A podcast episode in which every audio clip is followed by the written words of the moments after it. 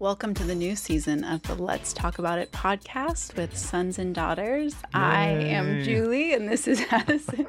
Listen, if you're going to give a yay, like give a was yay. that was pretty half-hearted. That was super Yay! weak. I don't know. You don't want to do it too loud though until Mike. Then Yeah. it gets all distorted and weird. That's true. I don't know. Did you so it's Like, see- it's more like a chill, like yay. Make room for my segue. Did you Okay, see sorry. how we just disagreed without Wow. dividing? Wow. That's what we're talking about Oh today. and it fits really well into this entire series about essentially a higher way of living and being and what a way to stand out from the crowd that we're seeing all around us now to be able to disagree well, disagree without dividing and also disagree without having the same opinion at the end of the argument or disagreement, if you will. Yeah. So And that's okay. Right. Like it's okay to disagree It is okay. and not end up at the same place. yeah, like everything is not going to be black and white. And I think having an understanding of that and a curiosity. So are you saying there is an objective truth? I'm not saying that. I said everything. I did not say nothing is Yeah. going to be. Well, I and I have to say, know where we were going with this. I figured I'd ask some questions out, out the gate. I have to say, in um, knowing you for a while now, Mm, being married to you for 14 years this year. over 14 years and just watching the way that you conduct yourself both with me as my spouse with your children as their father with your brothers and your parents as all of the many roles that we play in one another's lives you do this exceptionally well Aw. and so I, I think it's very fitting for you to talk to this and i'm here too Wow. So you're basically handing it over to me. Wow. no but how do you do it how do you have practical meaningful Yeah. conversations 'Cause I think that's a key here too. We still want our conversations to be meaningful. The Yeah. purpose is not to not disagree. The purpose Sure. is what is the purpose So of these saying like conversations? sameness isn't the goal. Exactly. So unity. Sameness is lameness. Sameness is lameness. Hashtag. TM. um, no, sameness isn't the goal. Unity is the goal. Exactly. And those often get confused. hmm And we think in order to be unified, we have to be same. And I, I think one of the reasons why we struggle with what Rabbi Jonathan Sacks he calls the dignity of difference. I love that. Mm. The dignity of difference. One of the reasons why we struggle with it is because we don't believe it's okay for us to know in part. Hmm. And so if if someone Even though the Bible specifically says we will know in part. It does. And this is, I mean, you know, I love saying this because I think it's a practical outworking of love that goes overlooked. If you look at 1 Corinthians 13, the famous love chapter, the one we love to, uh, to talk about at weddings and write poetry about all that kind of stuff, right? Like greeting cards, Hallmark. Uh, the first eight verses have beautiful prose, and we see this this uh, very visual. It's it's visual language, and then I feel like Paul segues in verse nine to kind of like practical expression of love, and it's this idea that we know in part, we speak in part, we prophesy in part, and it's almost like you can't be someone who is patient, who is kind, who bears all things, who endures all things, unless you are okay with the fact that you're not God Yeah. and you know in part. And that that doesn't mean that I'm saying there is an objective truth. That doesn't mean that I'm saying we shouldn't wrestle for the truth with each other. I mean, to be a follower of Jesus, to be numbered amongst the Hebrews, that literally means someone who wrestles with God, right? Yeah. Like that was the identity of the Israelites. They were known as people who wrestled with God. That's when um, Jacob was renamed Israel, right? So, very significant that we wrestle with God, that we wrestle with each other. That's the idea of iron sharpening iron. But we can't wrestle successfully and we can't bring out the best in each other unless we're okay with the fact that we know in part and we need the other person's part in order to become in order to become more whole. Um, there's a there's a saying I don't know who it's um, I know I don't know who originally said it, and I Probably actually Mother looked, Teresa. No, I actually looked to see if I could find recently. I looked to see who said it, and I couldn't find a source. So I don't know. Maybe You need to put it out there with your name on it. That way, next time someone looks. they're like, oh, Addison Bevere. No, because I'm pretty sure I didn't come up with this. But basically, the the saying goes, it takes a whole world to reveal a whole Christ. Hmm. And and I love the idea that we have to lean into the other, the Yeah. dignity of difference. Like literally, the word holiness means otherness, right? So when we acknowledge the holiness of God's design in the other, in the other person, that's a part of stepping into and expressing his holiness on the earth. And if you look at Revelation 5, verses 9 through 10, there's this moment where everyone is celebrating the worthiness of the Lamb. And the defining attribute of the Lamb is he has reconciled nations and peoples, tribes and tongues to be one people, to be one group of priests um, for our God. Like, and that's just, that's what makes him so other. That's the high priestly prayer of John 17. It's a, it's a unity that leads to glory. Yeah. And so if we, we can talk about this stuff on the on a, a macro level, right? But how do we navigate the relationships in our lives and the dissonance that those relationships represent, whether that's a marriage, whether that's a friendship, whether that's someone who represents a different political party. Yeah. Um, like how we navigate that tension, that in between, determines whether or not we grow as humans. So, how do we do that? How do we navigate it well? Now that we have an understanding of the why, we have the desire to move towards this, to move Yeah. towards the the holiness that is written within us, a desire for and a, a move, a motion towards. What does it look like playing out in our day to day lives? Yeah, I mean, I think so much of it is patience. Hmm. the first attribute of love, 1 Corinthians 13, patience, fruit of the Spirit, patience. Um, we see the way God interacts with us and his patience and his kindness. And so I, I think we need to extend a lot more patience to each other when we're having these difficult conversations. I have to tell you, when I hear you say that, though, what comes to my mind is someone thinking, I'm going to be patient with you until you get your crap together and see this the way I see it. Yeah. Yeah. And that's real. it is. That's like, what that is. like people people take that stance. And here's it goes back to this idea of people feel this pressure to be God, to validate themselves, and to validate themselves, they attempt to invalidate the other. Like people who are secure in God have really have no desire to invalidate the other. And you've you've see that.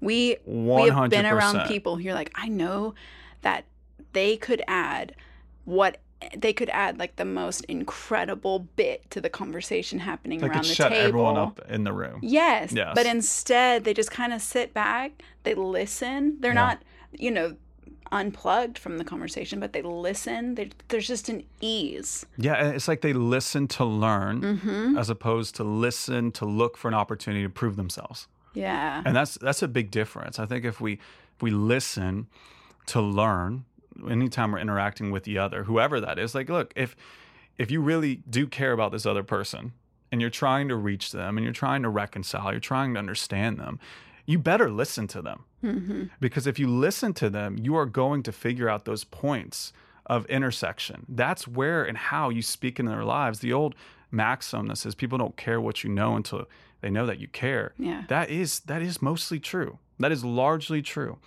and so i think a lot of people feel this pressure like they're on this campaign for truth and they have to go beat up everyone who's not on the side of truth. And it's very impersonal and it's faceless and it's nameless. And we disassociate um, people who they are as far as like their social presence. You know me i'm hardly on social and there's just things about it that i really struggle with I don't even think they call it social anymore. I don't know. Yeah, they call it the- the screeny. Wow, that's so dumb. You're showing your age right now. Um, but it's just we depersonalize and dehumanize. And then it's really hard for us to have meaningful conversations. So when we do have conversations with people, it's trivial stuff, it's the weather, it's hmm you know, it's just it's not going deep because we don't really know how to go deep and still feel safe. We don't know how to disagree and feel safe. And And we feel like we have to have an understanding of where someone sits on all of the different hot button topics Totally.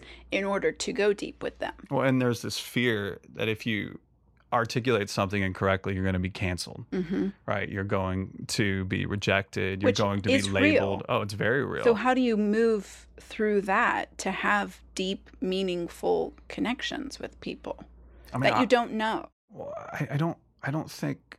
Uh, my thing is like start with the people that you do know, Okay. and then I think you'll figure out how to make that circle wider and wider as you figure it out with the people that you know. I think a lot of people are trying to do something on a large scale that they haven't figured out on a small scale. Mm-hmm. And so it just eventually goes sideways because they they haven't tested the model.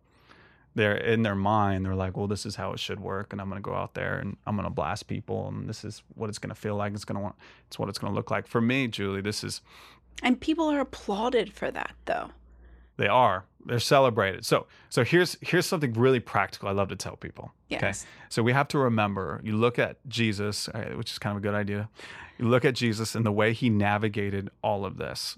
He he reframed or redefined the idea of the other or the enemy, right? He just did through his life. It's it's absolutely incredible.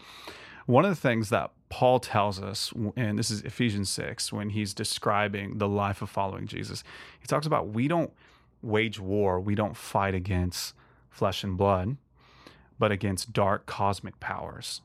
And so we have to remember that that person, whoever that person is, I just hear Flight of the Conchords right now. That person over there is a person.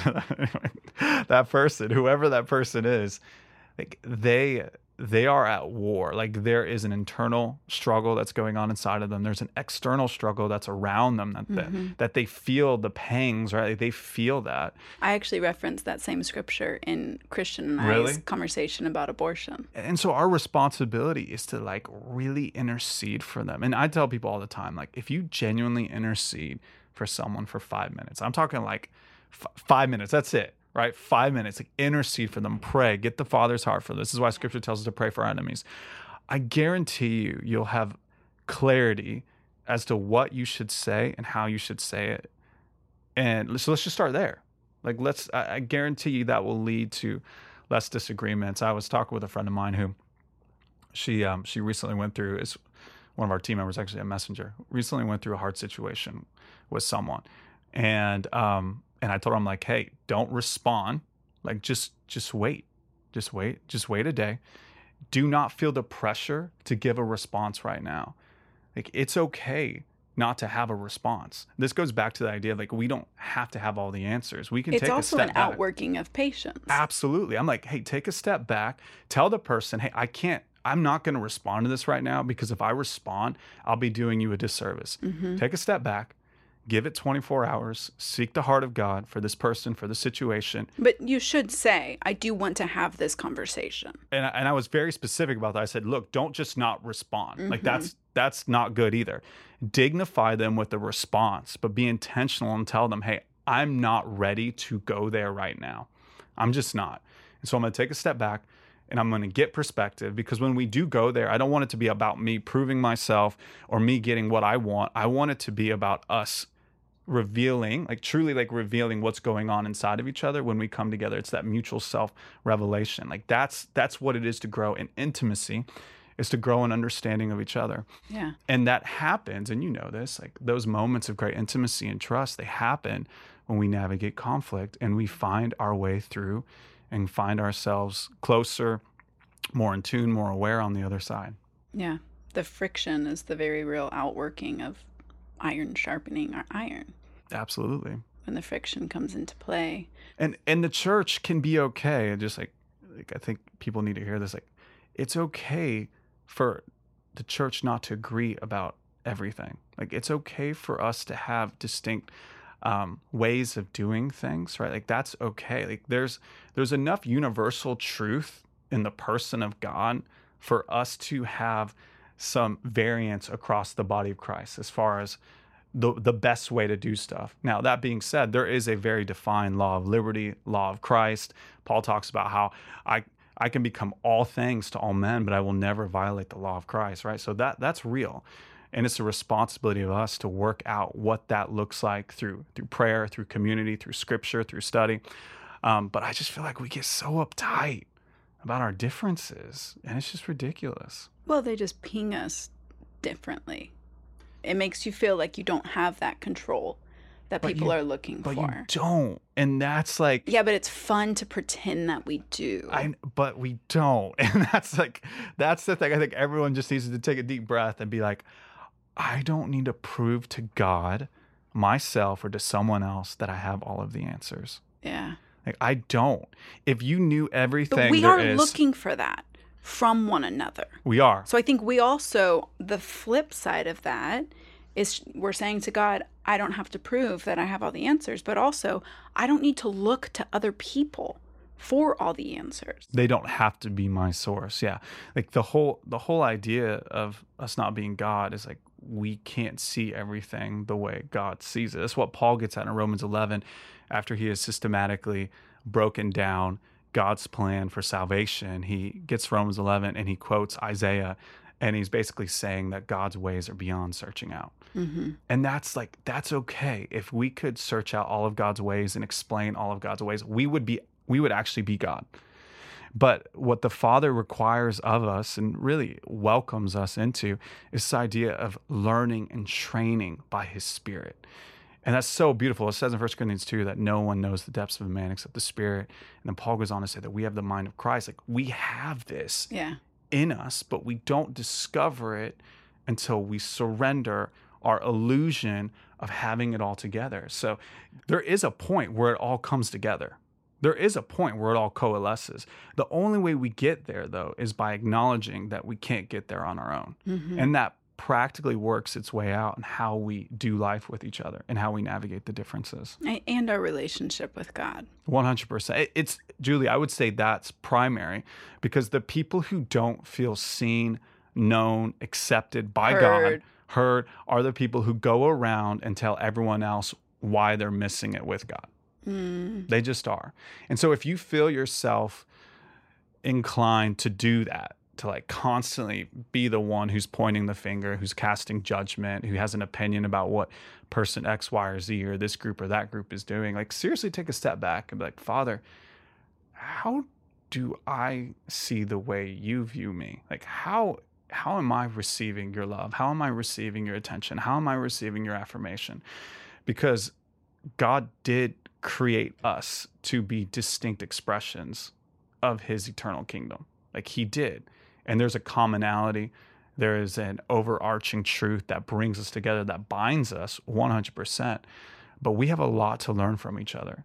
So you that- can love people without agreeing with people. And you can love people knowing that And I don't just mean love them like, oh, I love everybody doing this and that, but like genuinely know a person who you're in relationship with and have love towards them, love things, characteristics about them, absolutely. and it not be this like constantly having like you you have to give these disclaimers. Yeah, I mean, people people will throw out what Paul writes in 1 Corinthians um, four, in, is it four or five? It's either it's either four or five. I think it's Six. five. No, it's five. 1 Corinthians five, where Paul talks about casting out the man who was having an incredibly inappropriate relationship With like his mom. with either his mom or stepmom. It's not it's not Yeah. clear, but it, it was weird. Whatever it was, it was weird. And people like to use that and like, yeah, you know, let's cast all the sinners out in whatever form that looks like.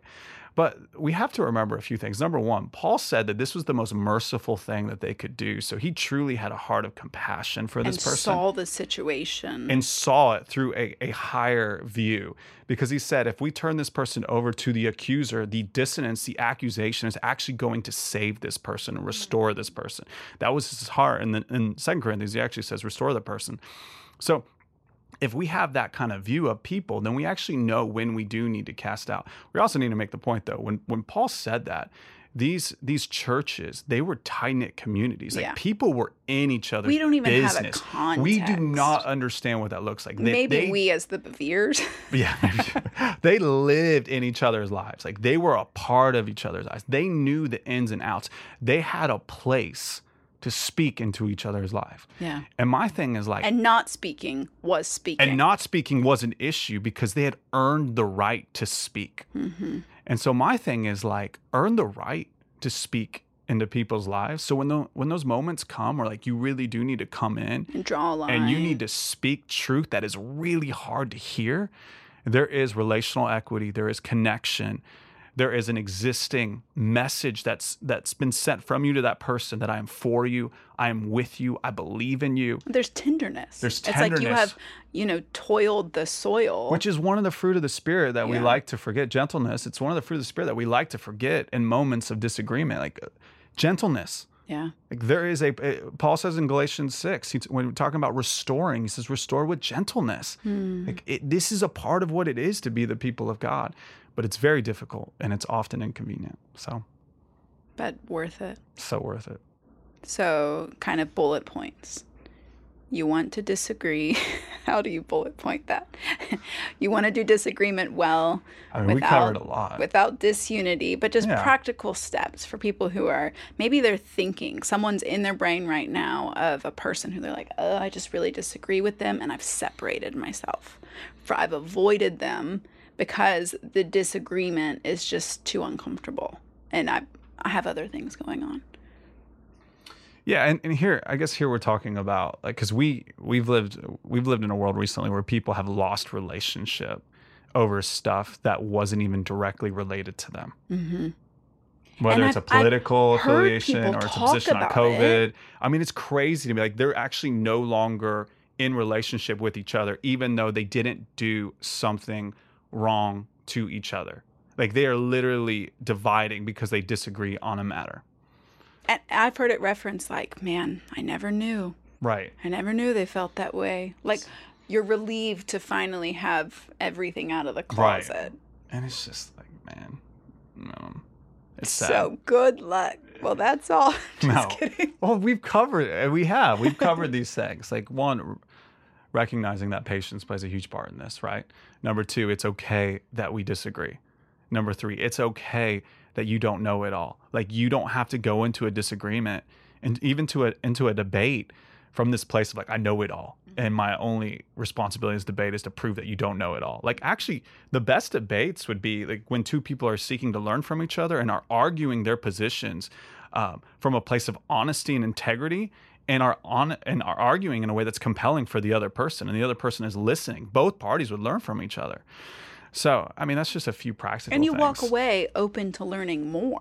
absolutely And that's so fertile for the Lord to just do the work that only Yes. God can do. yes When it's like, okay, But I think I think the big thing is if you're prone to disagree, if you're prone to not forgive, if you're prone to not reconcile, if you're prone not to give someone another chance, if you're prone not to have difficult conversations, I would take a hard look at how you view the Father and how the how you believe the Father views you.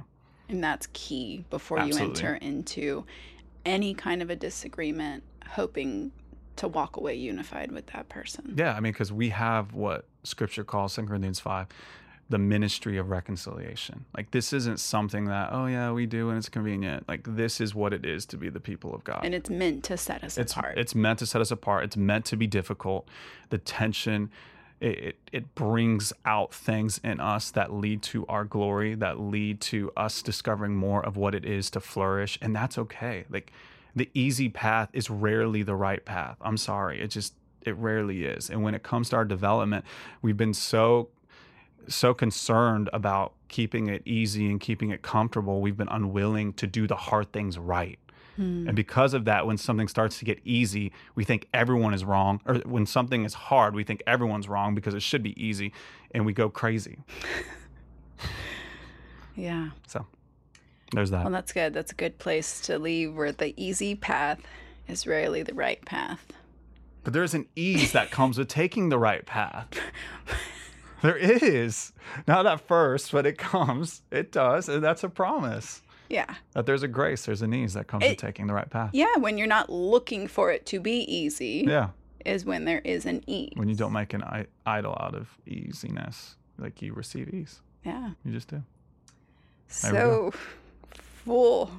You're gonna want to re-listen to we that We did lots one. of circles. We did circles on circles on circles. Thank you guys so much for joining Addison and I on the S and D podcast. Um, yeah, rate, subscribe, do all the podcast things, and guys, we want to hear from you. We would love your comments and just to hear what you need more of from us. We really are excited to partner with you and.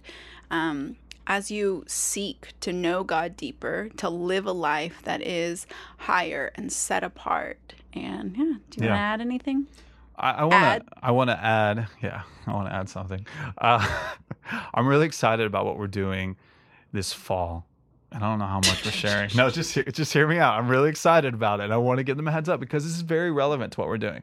We're going to do these 40 episodes uh, that are, are going to be transformative on transformation. I'm very excited. They're going to be shorter episodes, and we're going to invite everyone on a journey with us, and it's going to be amazing. So be on the lookout for that. It's coming in the fall. So good. Cool. All right. We love you guys, and we hope you have a wonderful day.